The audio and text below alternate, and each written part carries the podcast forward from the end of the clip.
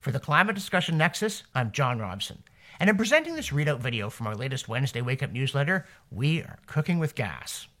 Including with our new Sea Level Check video series that debunks simplistic alarmist claims about a uniform, accelerating sea level rise worldwide caused by people. And also with our reflections on the alarmist stampede to ban gas stoves. Canary Media says there's nothing to see. Quote, a study found that gas stoves cause asthma. A federal official suggested the government might take action. The right wing freaked out. There is no federal gas stove ban in the works. End quote. Oh, really? Because it's how these things start.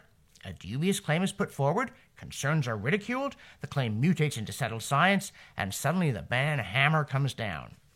Hence, the Washington Post story that started the ruckus wrote, quote, Last month, Commissioner Richard Trumka Jr. announced the agency would issue a request for public comments by March on possible regulations on gas stoves, which he said could be on the books by the end of this year, end quote. Which sounds like a ban is to follow. And here, you see, one of the curious features of climate alarmism is that even though they know that methane is better than fuels like coal from their own point of view, they're so hostile to natural gas that, as with nuclear, they want to shut it down first and then wonder why the coal plants are getting fired back up. So The Economist, rather typically, after mocking, quote, how gas stoves became part of America's culture wars, end quote, and blaming it on conservative gun nuts, intoned that, quote, the American Gas Association, a trade group, publishes recipes on cookingwithgas.org. In sponsored social media posts, influencers rave about their gas stoves. But the appliances, which emit nitrogen dioxide, particulate matter, and other pollutants, also carry environmental and health risks, including asthma.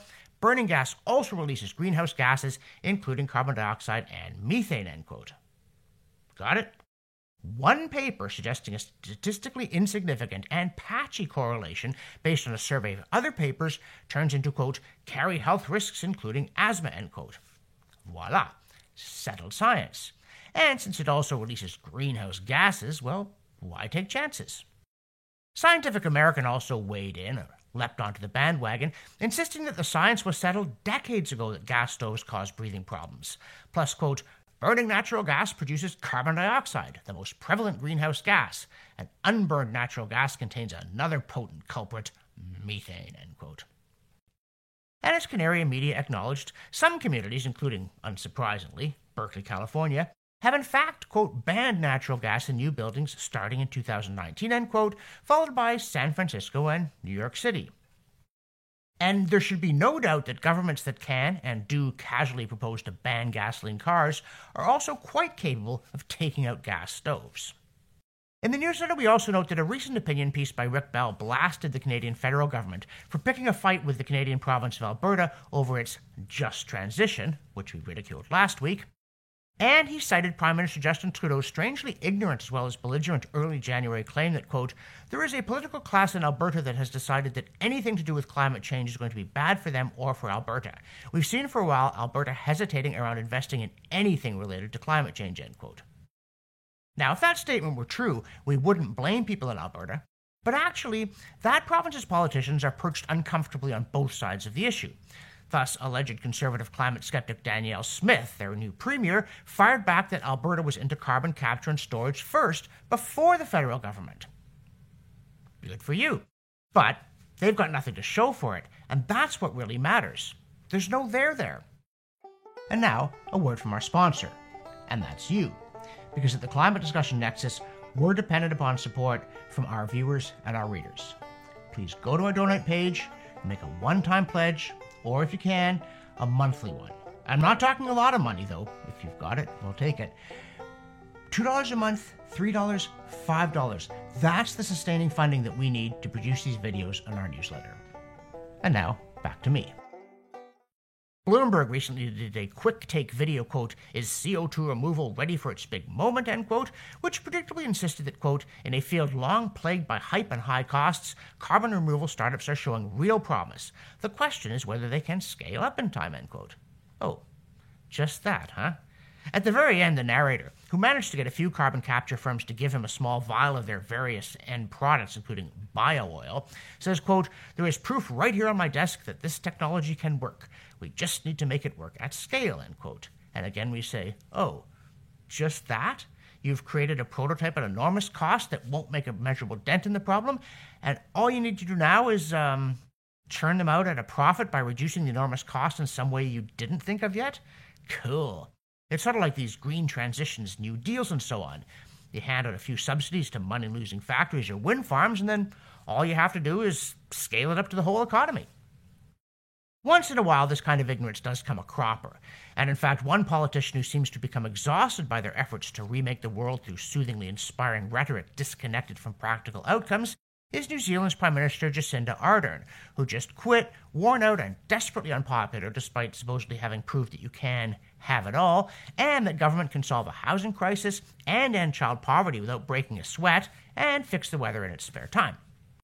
Those who thought her a star or a saint because she sounded good lamented that she'd left because they said she still sounds good. But the truth is that she got nothing done, not even emissions reductions, because she didn't know how the world worked and she wasn't really interested. And lavish praise for her achievements can't conceal their absence, including from New Zealand voters, among her approval rating was uh, 29%.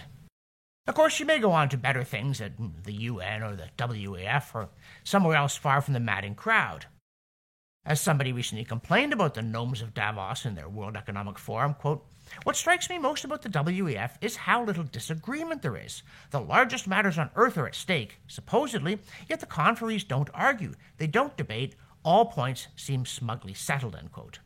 We agree, and we find it strange too. So, trying to be positive, we're happy to note that there's a minor exception here on the question whether trees are good for climate or not.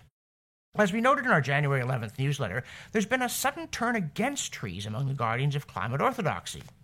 Zeke Hausfather now tells us carbon offsets are a scam, including the ones involving trees. But Greta Thunberg and George Monbiot pat us on the head and say trees are key. So who knows? Maybe climate alarmists might start having discussions among themselves and with others instead of chanting slogans and enforcing orthodoxy. And if so, we'll be glad, because we are led to believe that that's how real science is done. But now for some science fiction. In her new pro tree planting video, Greta Thunberg says, quote, To survive, we need to stop burning fossil fuels, but this alone will not be enough, end quote. So, she's now on the bandwagon about removing CO2 from the air and stuffing it into the ground so that we can get back to the ideal weather we had back in 1970 or 1870 or whenever it was. And here we repeat that anyone claiming it's now too hot really needs to be asked what the ideal temperature is and how they know. But we also want to say that redesigning the Earth is actually slightly presumptuous, so we'd like to see the details before saying, go ahead, give it a spin, what could go wrong? Because here's something that could go wrong. If they actually manage to change the weather, making it colder and more hostile to plants, including food crops, they could hit one of their famous tipping points, but toward an even colder and even more barren planet. The increase in temperature since 1850, whatever caused it, has coincided with an astonishing improvement in human well being, especially in poor countries, and it's given us a bit of a buffer in terms of atmospheric CO2 against the next glaciation and a possibly deadly drop down to 150 parts per million. So maybe we should just count our blessings instead of playing God, because if you do overdo it and kill us all, then oops, sorry, meant well, I resign, won't really cut it. As for the supposedly disastrous results of man made warming, a new study by an international team of scientists gathered detailed daily sea level measurements at three locations along the coast of Peru, where the rapid sea level increases predicted by the IPCC would cause major problems if they actually happened. But it turns out, stop me if you've heard this before, the models were wrong. Sea levels have risen there since the 1950s, but um, they peaked in the 1980s and they've gone down since. And the overall rate of rise from 1961 to 2010 was far lower than IPCC predictions. So, if Bill Gates decides to build mansions for himself all down the Pacific coast of South America, at least the ones in Peru will be safe. The article discusses all the complications associated with trying to measure sea level rise, from tides to winds that shape the ocean surface to movement of the land itself. And obviously, rising land makes it look like the seas are going down, and falling land does the reverse. And they also talk about regular cycles in large scale atmospheric pressure systems like the El Nino oscillation. And note that amid all of this stuff, scientists are trying to measure trends in millimeters per year, and they're getting it wrong. Dang, the models were all wet, or in this case, all dry. In the newsletter, we also suggest an eye exam, or at least an iris exam. See, the iris effect was proposed in 2001 by MIT atmospheric scientist Richard Lindzen, and it said that high clouds in the tropics might actually limit warming in this roundabout way. Cirrus clouds, they're the highest kind, they're thin, they're composed mostly of ice particles, cover vast areas of the Earth every day, particularly in the western tropical Pacific. And they have a net warming effect because they're opaque to outgoing heat radiation. But, Lindzen and his co author suggested back then, for every degree Celsius that the sea surface warms, high cirrus cloud cover reduces by about 20%, meaning they let more heat out, potentially completely offsetting the impact of any warming due to greenhouse gases. And revisiting this iris effect in a new review published 20 years later, Lindzen and his co author Yong Sang Choi describe the resulting controversy and summarize where the debate stands. Yes, debate. Science debates things. There have been papers going back and forth. And Lindzen acknowledges criticisms of his theory and limitations in available data even today. But he says the last 20 years have generally been good to his claim, though of course governments aren't willing to fund any further research on his part, the political science being settled. Also in the newsletter, and still on sea levels, we dip again into the CO2science.org archive for a look at how the oceans are treating those famously threatened tropical islands, in this case, the Marshalls. Weird. They're actually growing, not shrinking. So even if the seas are rising, it's not the end. For the Climate Discussion Nexus, I'm John Robson. And I actually do have an electric stove, but not for political reasons.